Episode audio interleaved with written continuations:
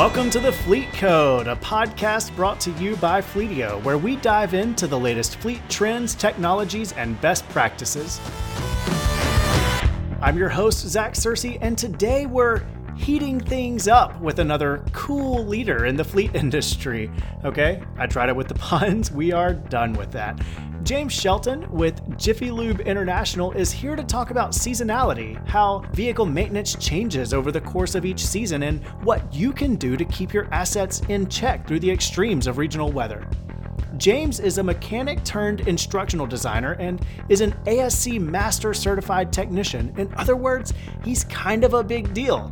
More than that, though, he's a Michigander, which means he sees the sweltering highs and the shiver inducing lows of what North American climates have to offer.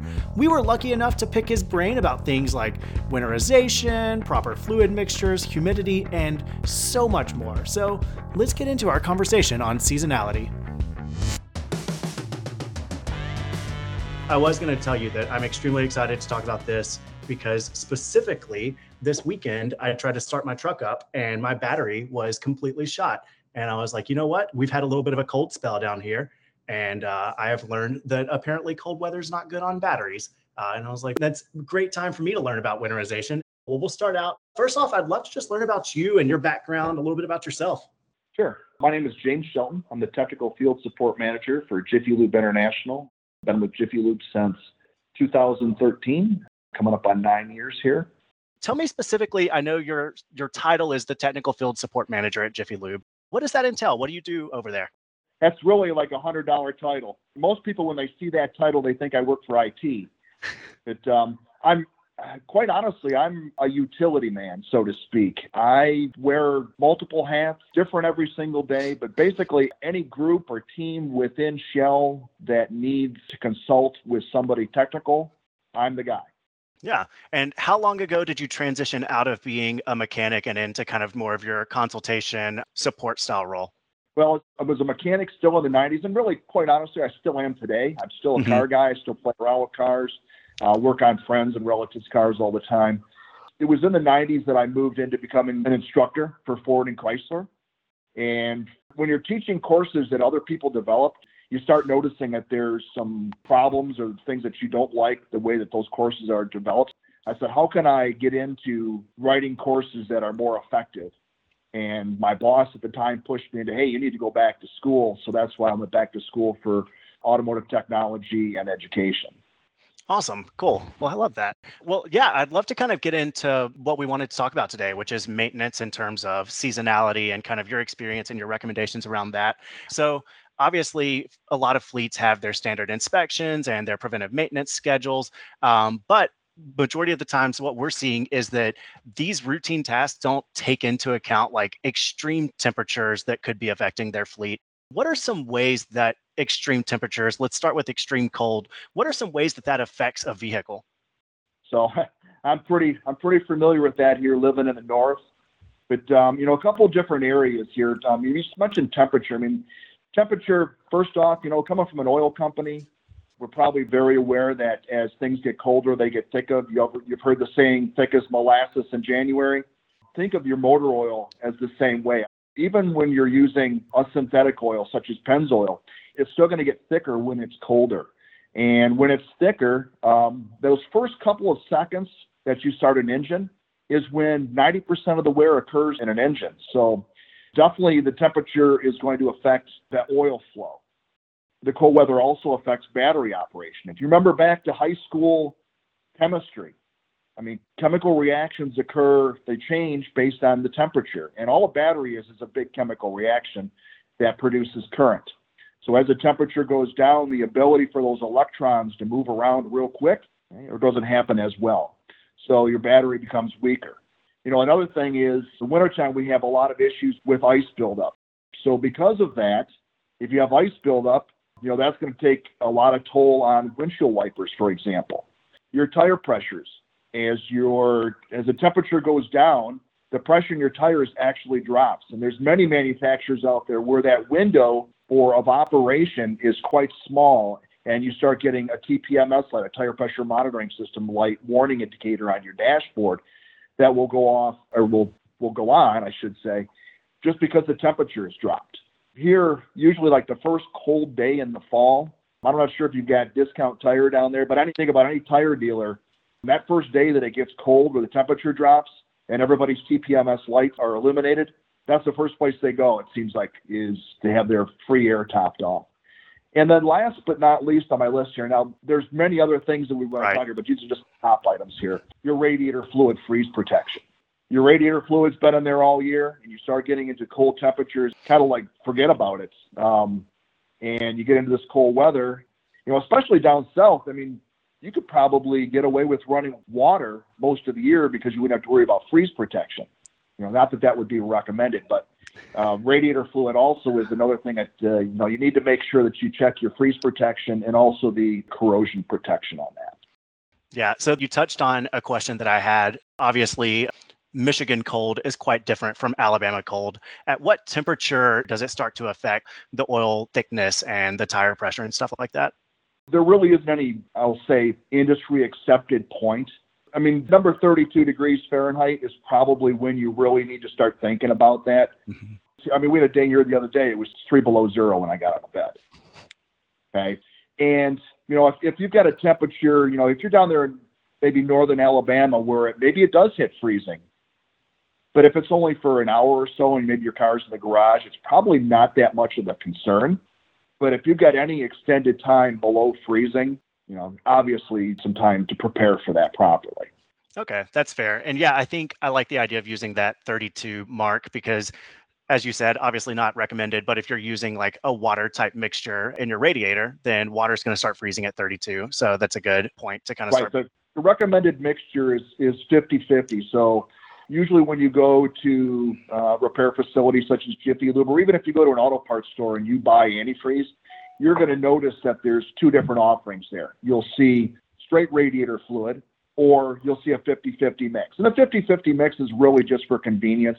People don't want to have to mix, you know, measure and mix it. And also, when you do mix it, you want to make sure you use distilled water, not tap water or well water. Cool. Yeah, that makes sense.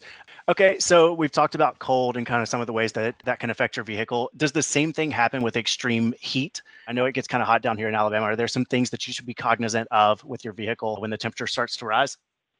Well, for sure. Um, you want to make sure that you're using a quality name brand fluid, you know, especially like radiator fluid, engine oil. Those are going to be formulated to be able to handle that high temperature operation, especially, I mean, if you're talking like Death Valley type operation, or even I'm sure it gets well over 100 there in southern Alabama. You know, you're going to want to make sure you're using a name brand fluid and make sure you're using name brand radiator fluid too.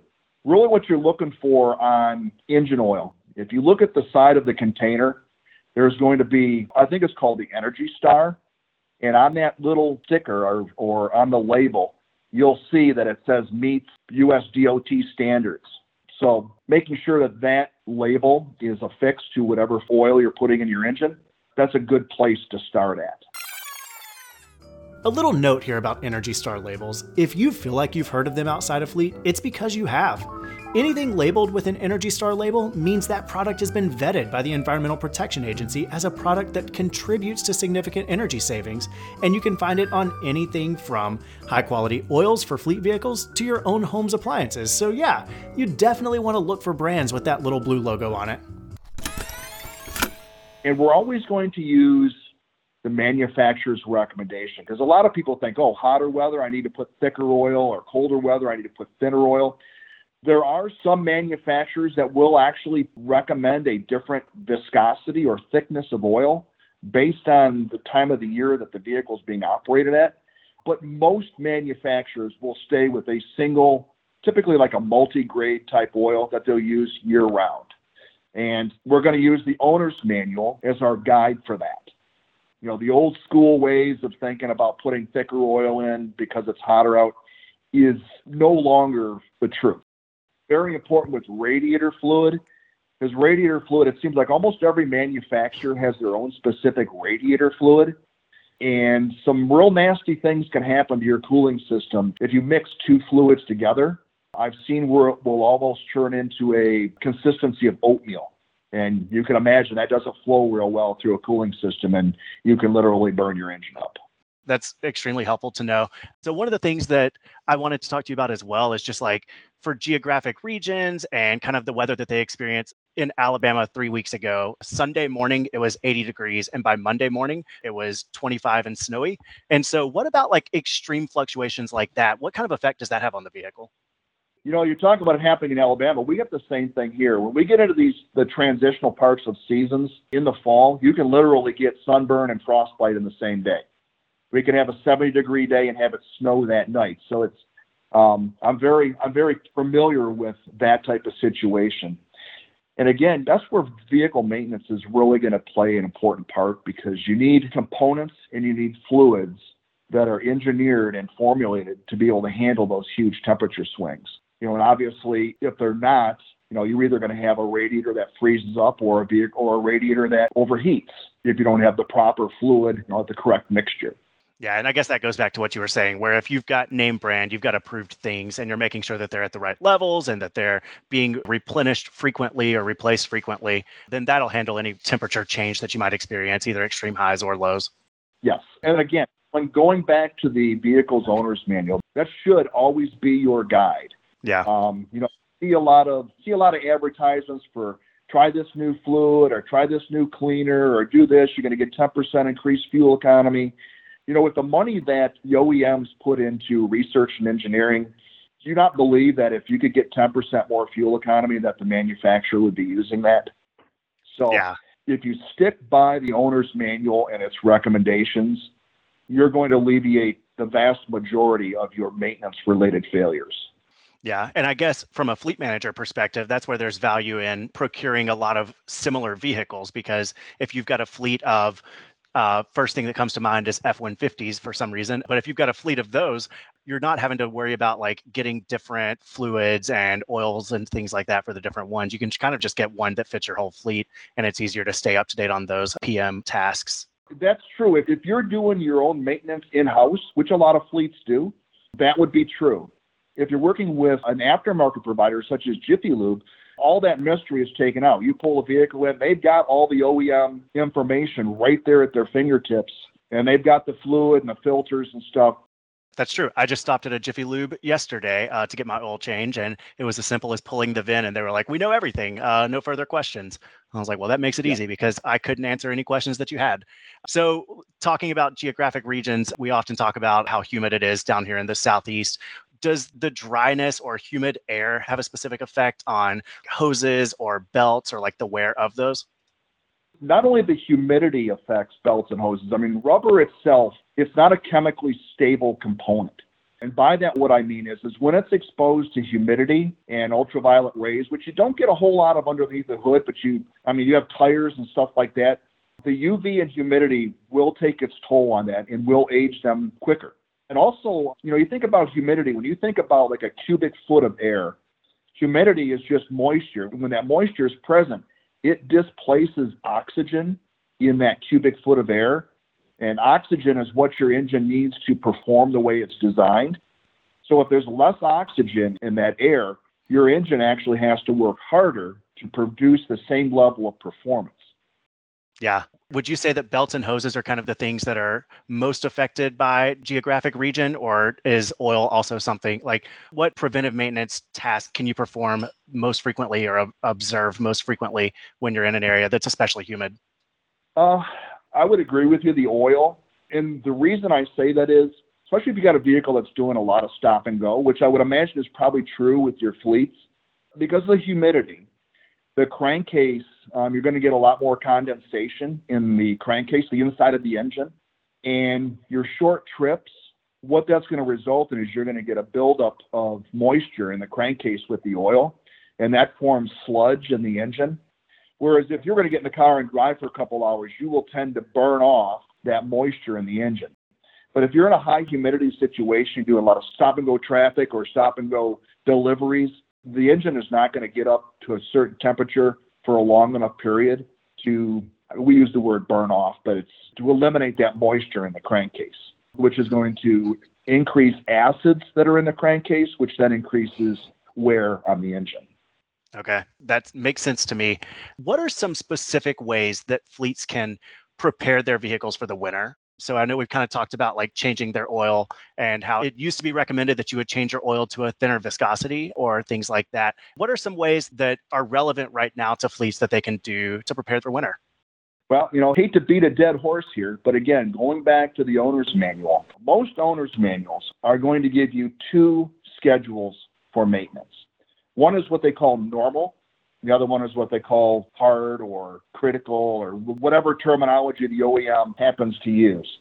Only about, and I'm just going to throw a number out there, I will just say a very small percentage of your cars are going to fall under that normal driving conditions. Because if you look at the criteria they use for severe, fits right into what most fleet vehicles are going to fall under. Stop and go traffic, hot operation, cold operation, short trips. Uh, you know, the list goes on and on. I mean, it fits delivery vehicles and fleet vehicles almost to the T. So you always want to use the severe maintenance schedule when maintaining your vehicle. Remember that maintenance is a proactive action. It should not be reactive.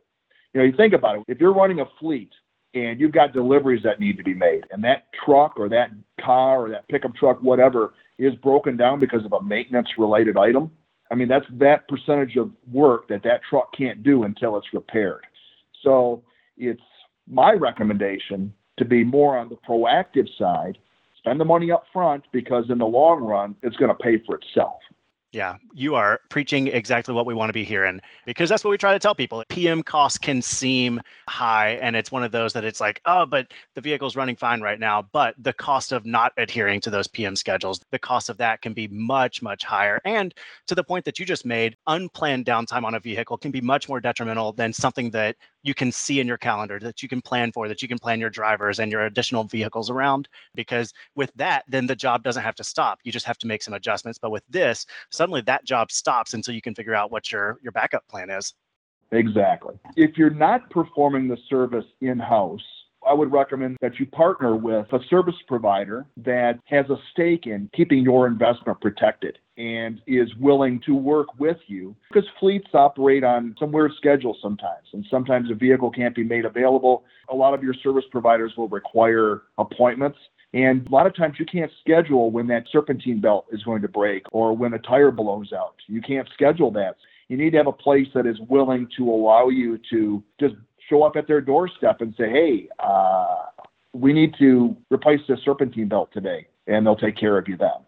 I think that's a great point and something that I'd like to go a little bit deeper on, really around the value of establishing those partnerships, establishing connections and working with the same people over time. I'm going to use a really like layman analogy, but when I started going to the same barber every single time, the quality of my haircuts got a lot better because he knew what I had done in the past. He knew the history of what we were working with.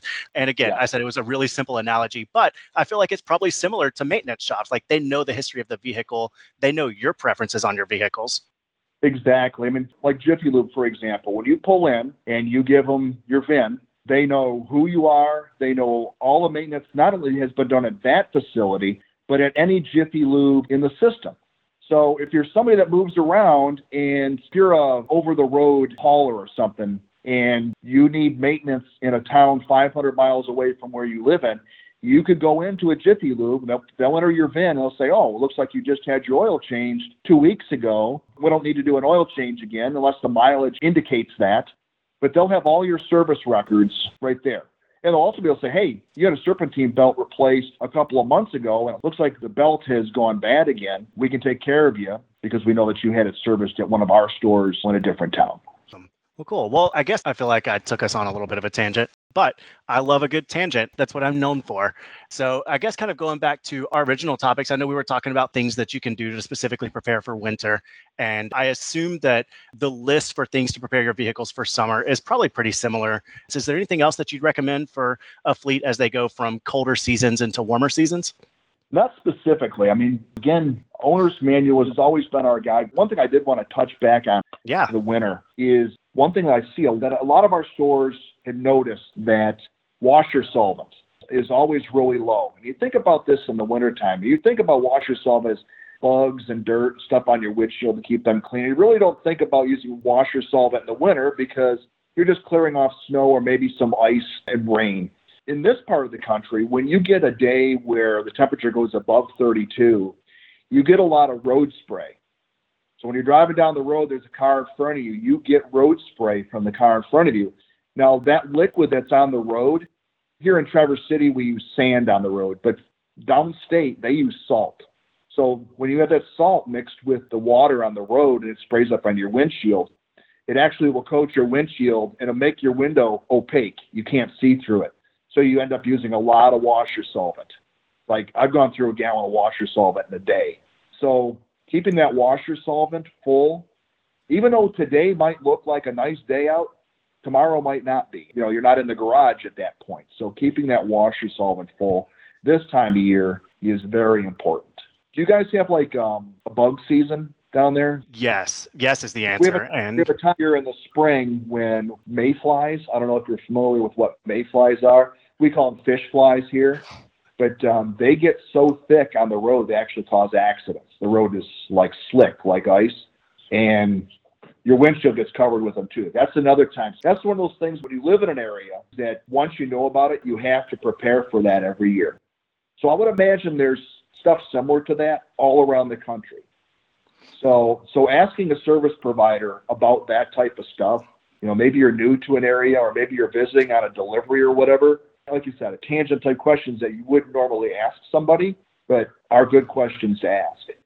That's interesting. Yeah, I hadn't considered that where it's like specifically with what do I use my windshield wipers for? And if you were to say, Zach, what do you use them for? I would just say rain. So obviously we have some fleet managers who have nationwide fleets and the PM schedule or the things needed for their fleet up in Michigan is going to look different for their fleet down in Alabama. How do they stay in tune to the regional needs? Is it a lot of just talking to their team? A lot of it's just going to come from experience, I would think. I mean, yeah, you're going to use the OEM recommendations, but like I said, there are some tweaks you can take to that.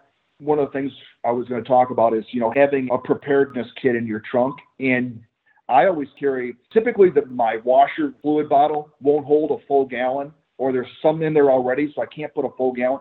I always take what's left and put it in my trunk rather than put it on the bench in my garage because I know that I'm going to need it again here real soon know, having a lot of those fluids that you can add yourself, having a small bottle of that or a half bottle of that in your trunk is a good idea. Probably not a bad idea in if you've got a cargo van or something like that or a box van. You got space behind the back seat that you can maybe put a couple bottles of whatever fluid in there. Consumable fluids. I mean, you wouldn't necessarily need to be carrying oil with you because if you're using oil, then you've got other issues. You know, consumable stuff, washer fluid, on diesel vehicles. You got the diesel exhaust fluid you might carry with you. Some of the newer diesel vehicles, if you run out of DEF, the vehicle goes into a limp mode and the vehicle can still be driven, but at a much lower speed and much less performance rating. That's an interesting thing that I hadn't considered as well. I like that you're talking about having fluids on standby within the vehicle as well. In my mind, it's like you keep the fluids in the shop so that you can top it off in the morning if you notice it, but you don't want to be stranded on the side of the road during mayfly season and suddenly you're out of washer fluid. And so that's a good point. And yeah, I feel like typically when I think of like emergency packages within a vehicle, it's like tool set or a safety kit or things like that, but it can go much further than that.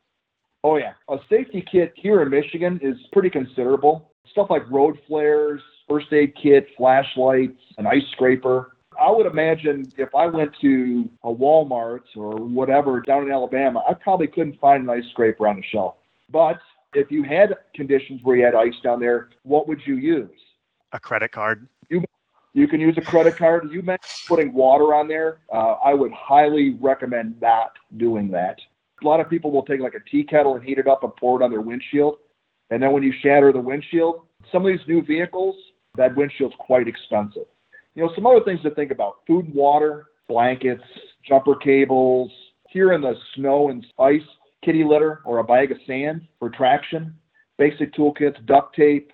One thing a lot of people don't think about is a cell phone battery pack.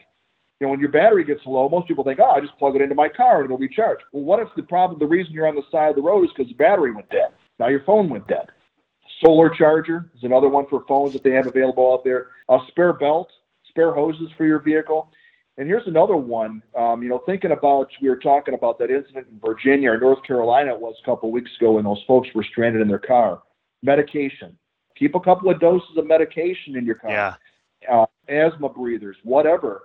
If you got to get out of your car and walk 10 miles and you got asthma, and you know, and your asthma puffer's empty, you're not going to make it. So, you know, any type of medication, keep a couple of days, make sure you keep that medication fresh.